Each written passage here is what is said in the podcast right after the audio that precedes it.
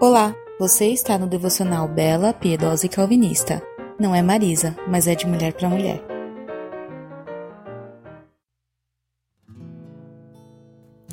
Oi meninas, bom dia. É, nessa semana nós vamos falar sobre a mulher cristã e a vaidade. Todas nós conhecemos a história de Marta e Maria, que Jesus, em viagem, foi visitar, né? Ah, e uma das irmãs, Maria, sentou-se aos pés de Jesus e ouvia tudo o que ele ensinava, enquanto Marta se ocupava com muitos afazeres na casa, né? Até que Marta indaga: Jesus, o Senhor não se incomoda que eu esteja fazendo tudo e Maria aí sentada? Peça para que ela venha me ajudar. E Jesus lhe responde: Marta, Marta. Você se preocupa e se inquieta com muitos detalhes, apenas uma coisa é necessária. Quanto a Maria, ela fez a escolha certa e ninguém tomará isso dela. Bom, o que é essa coisa necessária? A coisa necessária é simplesmente a melhor parte.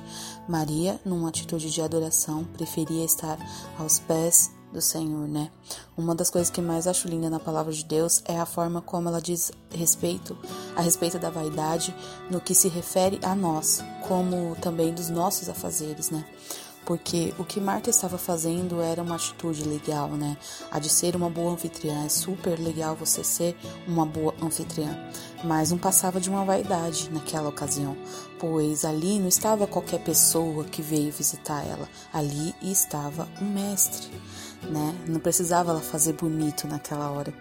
E toda vez que a Bíblia quer exaltar a mulher, ela não fala que se cuidar é errado, não fala para você se vestir mal, mas sempre exalta características específicas de uma mulher, bela aos olhos do Senhor, né? E essas características são sempre algo que remete ao relacionamento com Ele, à sua fé, à sua conduta. Portanto, não adianta você ser bela, dona de casa, boa esposa, se você se preocupa mais com os afazeres, em fazer bonito para o próximo, né, do que com o principal. Você, dessa forma, não está escolhendo certo.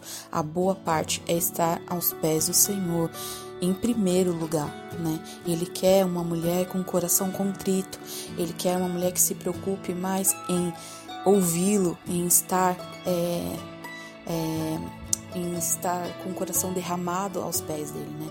Ele nos chama para estar com ele, depois para sermos o restante. Então hoje você faça a escolha certa. Amém? Beijos e até quarta.